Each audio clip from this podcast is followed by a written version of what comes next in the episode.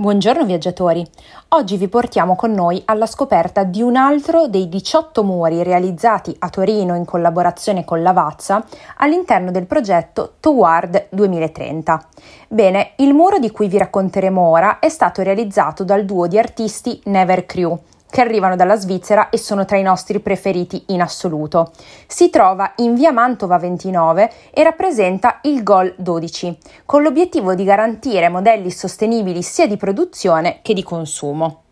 Quando vi troverete davanti a questo muro immenso, non potrete che rimanere conquistati soprattutto dai due elementi fondanti, l'elemento figurativo, che è un aeroplanino, e il materiale da cui è composto, che è la carta. Il collettivo ha dichiarato che ha pensato alla carta come materiale rappresentativo della produzione umana, basata su materie prime naturali. C'è un rapporto sia positivo che negativo rispetto proprio a questa materia prima. Quello positivo riguarda il suo utilizzo e la sua riciclabilità. Quello negativo invece la sovrapproduzione, i rifiuti, il consumo di legno e quindi anche di alberi. L'aeroplano richiama poi il concetto della spensieratezza e anche in questo caso ha una doppia visione, quella positiva che è quella infantile del gioco, dell'immaginazione e quella de- negativa della mancanza di coscienza e dell'uso quasi innaturale.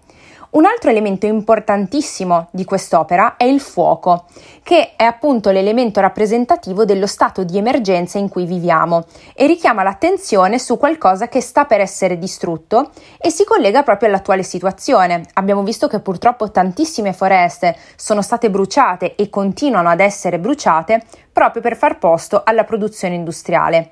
Infine c'è un accenno a una mappa tramite le curve di livello che serve a sottolineare l'aspetto territoriale e l'abuso. L'opera di Never Crew quindi rappresenta il distacco tra l'utilizzo che si fa di un prodotto, che va poi a determinare sia la domanda che la produzione, e l'effetto che questo utilizzo ha nel sistema e nell'ambiente.